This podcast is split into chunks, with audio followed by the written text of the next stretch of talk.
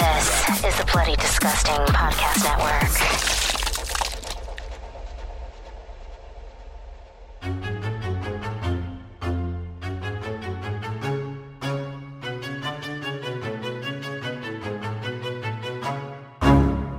We're gonna carry on and plan the sequel, because let's face it, baby, these days, you gotta have a sequel. Ah!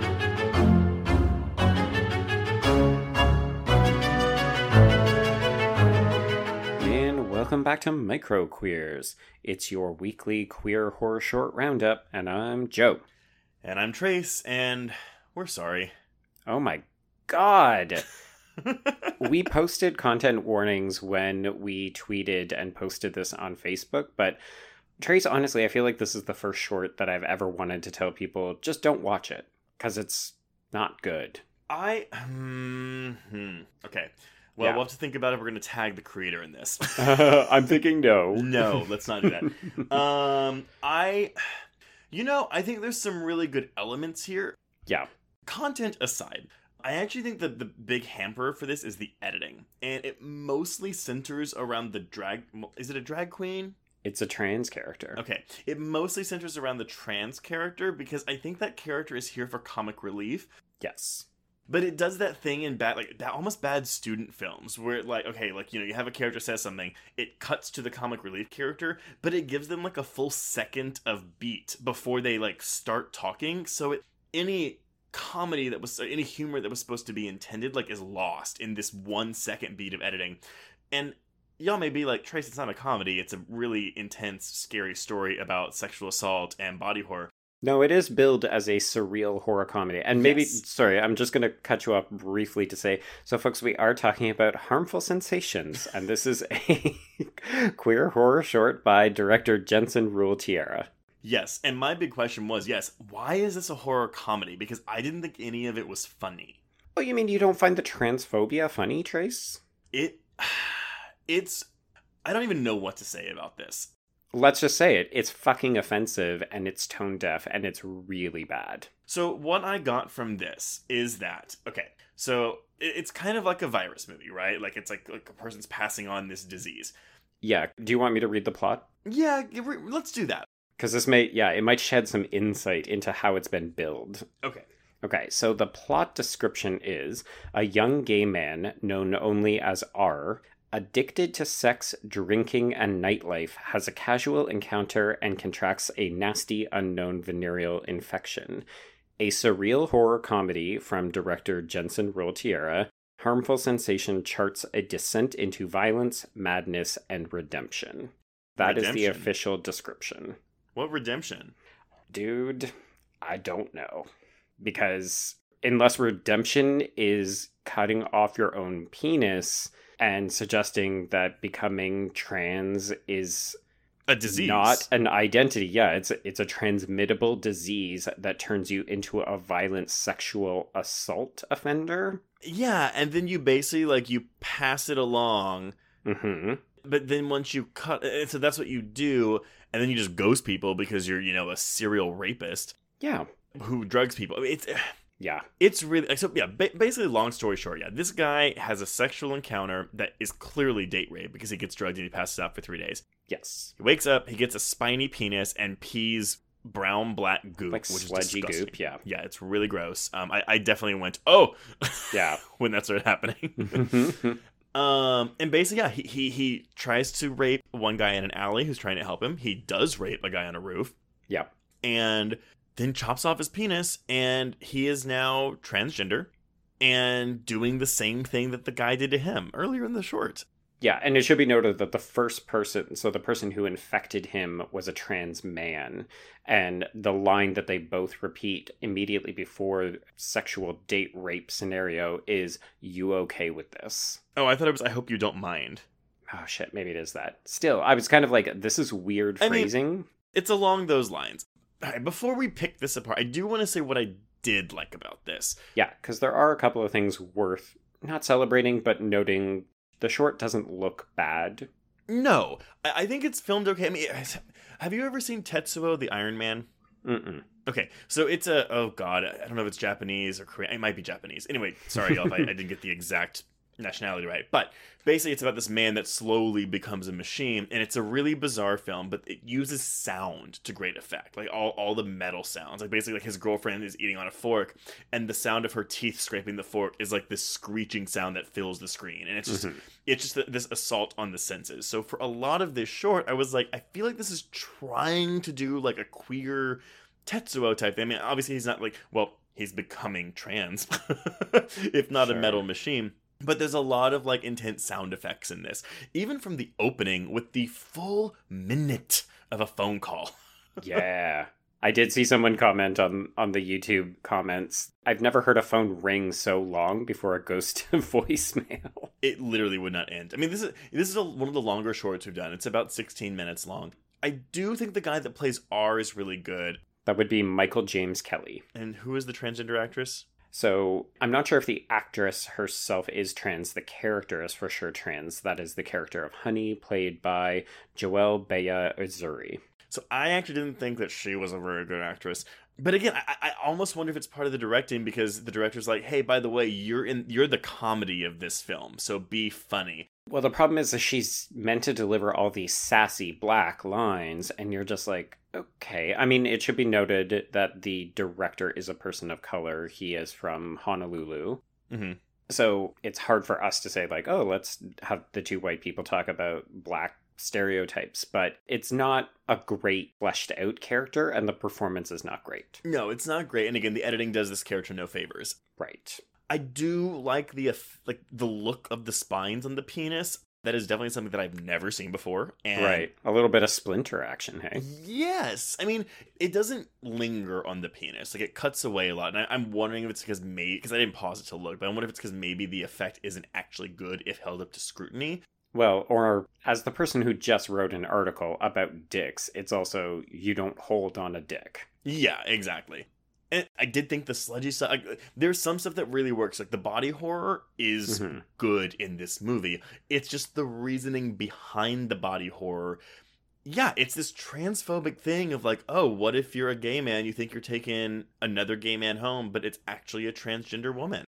Yeah, there's uh, some weird gay panic within the queer community. Like, what if you picked up somebody and they were actually trans? Oh my god. But then also this really disgusting transphobia where, like, again, we've talked about this idea that we are fine with queer killers, with trans killers.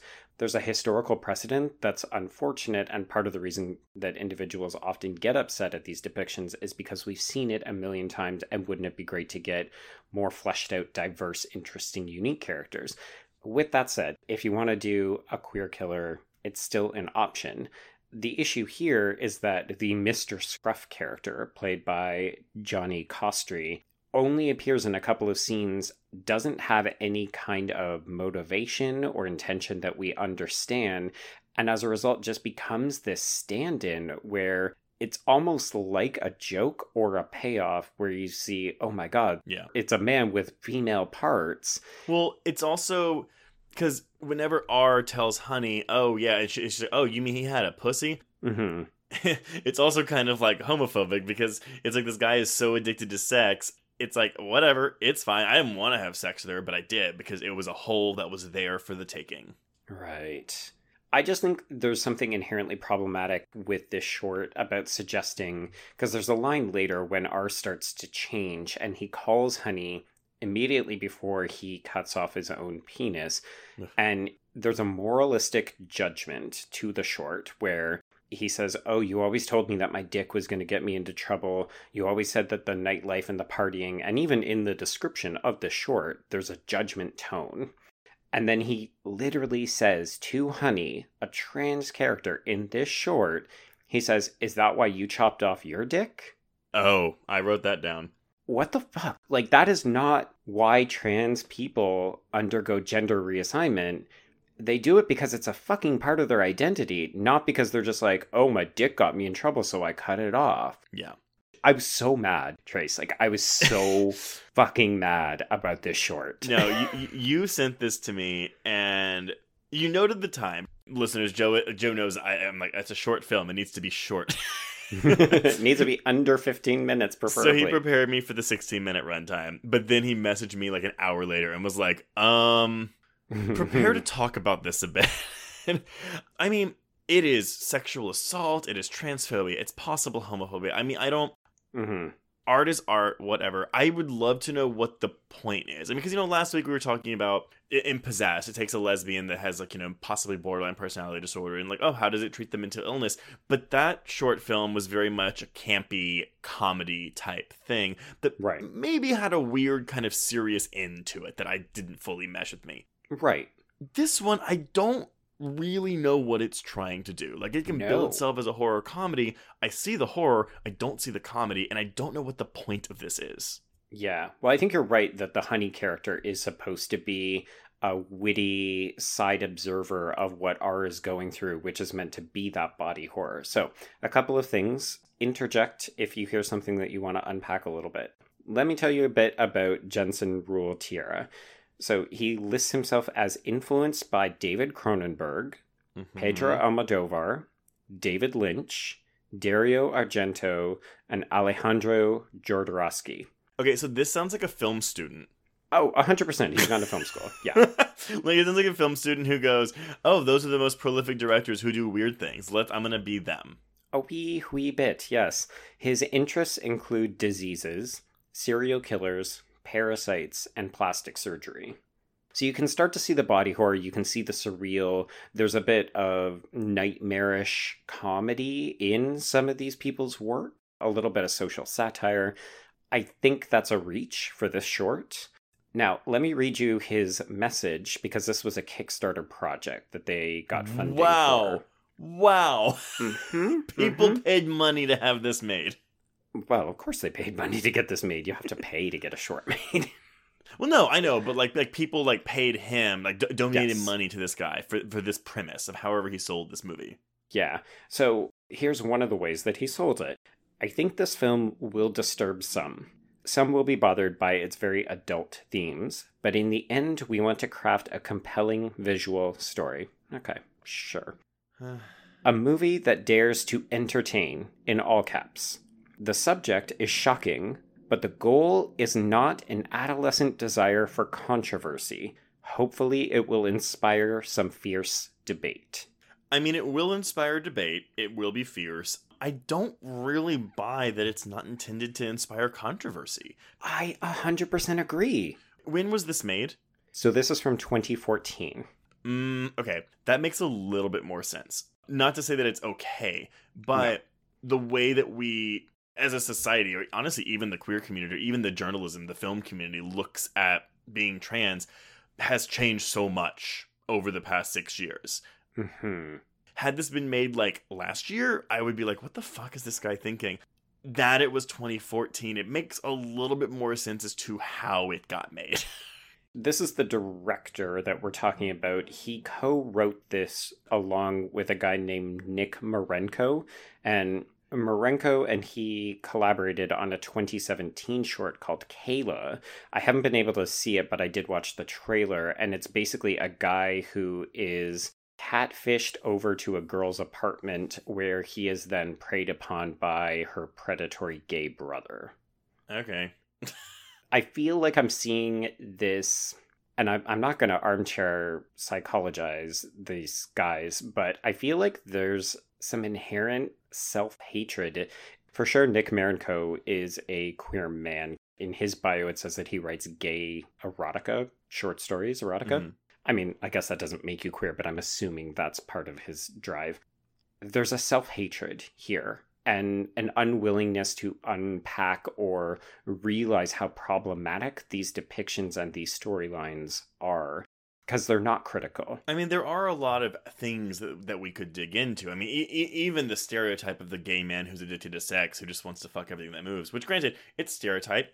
I've also Mhm. met people like that, so I'm not Oh, saying sure. it's not something that exists. Yeah. But yeah, it, I don't know. It's it's if you're gonna do something like this, I can see like, okay, hey, let's take the stereotypes about us, let's put them on screen, and let's like do something or say something about it. Right. Like there there could be a commentary there, but I'm not picking up a commentary with this. And if we're gonna go with the trans narrative, okay, I mean I don't know if this director is trans or not. I'm betting he's not. I don't think so. I mean, again, you and I have talked about how you know we've discussed like, oh, are we the right people to talk about trans narratives? If you're gonna make this short, I think you need a trans person like like there, like making this. Yeah, I would be very. I mean, I'm concerned about this short just as a viewer, as a queer viewer. I find it very upsetting, very problematic, and I would be very interested to know whether any trans people were consulted.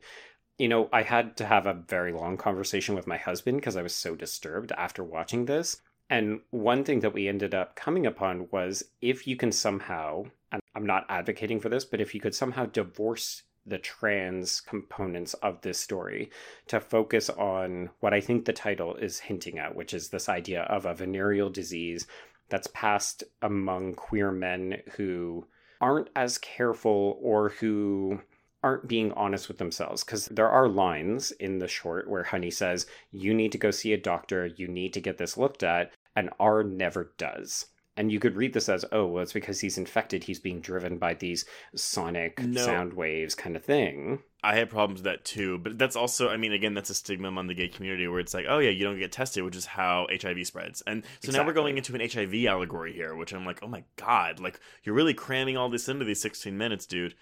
But it is interesting if you can look at it just as the vd narrative or i guess it's vi now hmm But I did see a comment.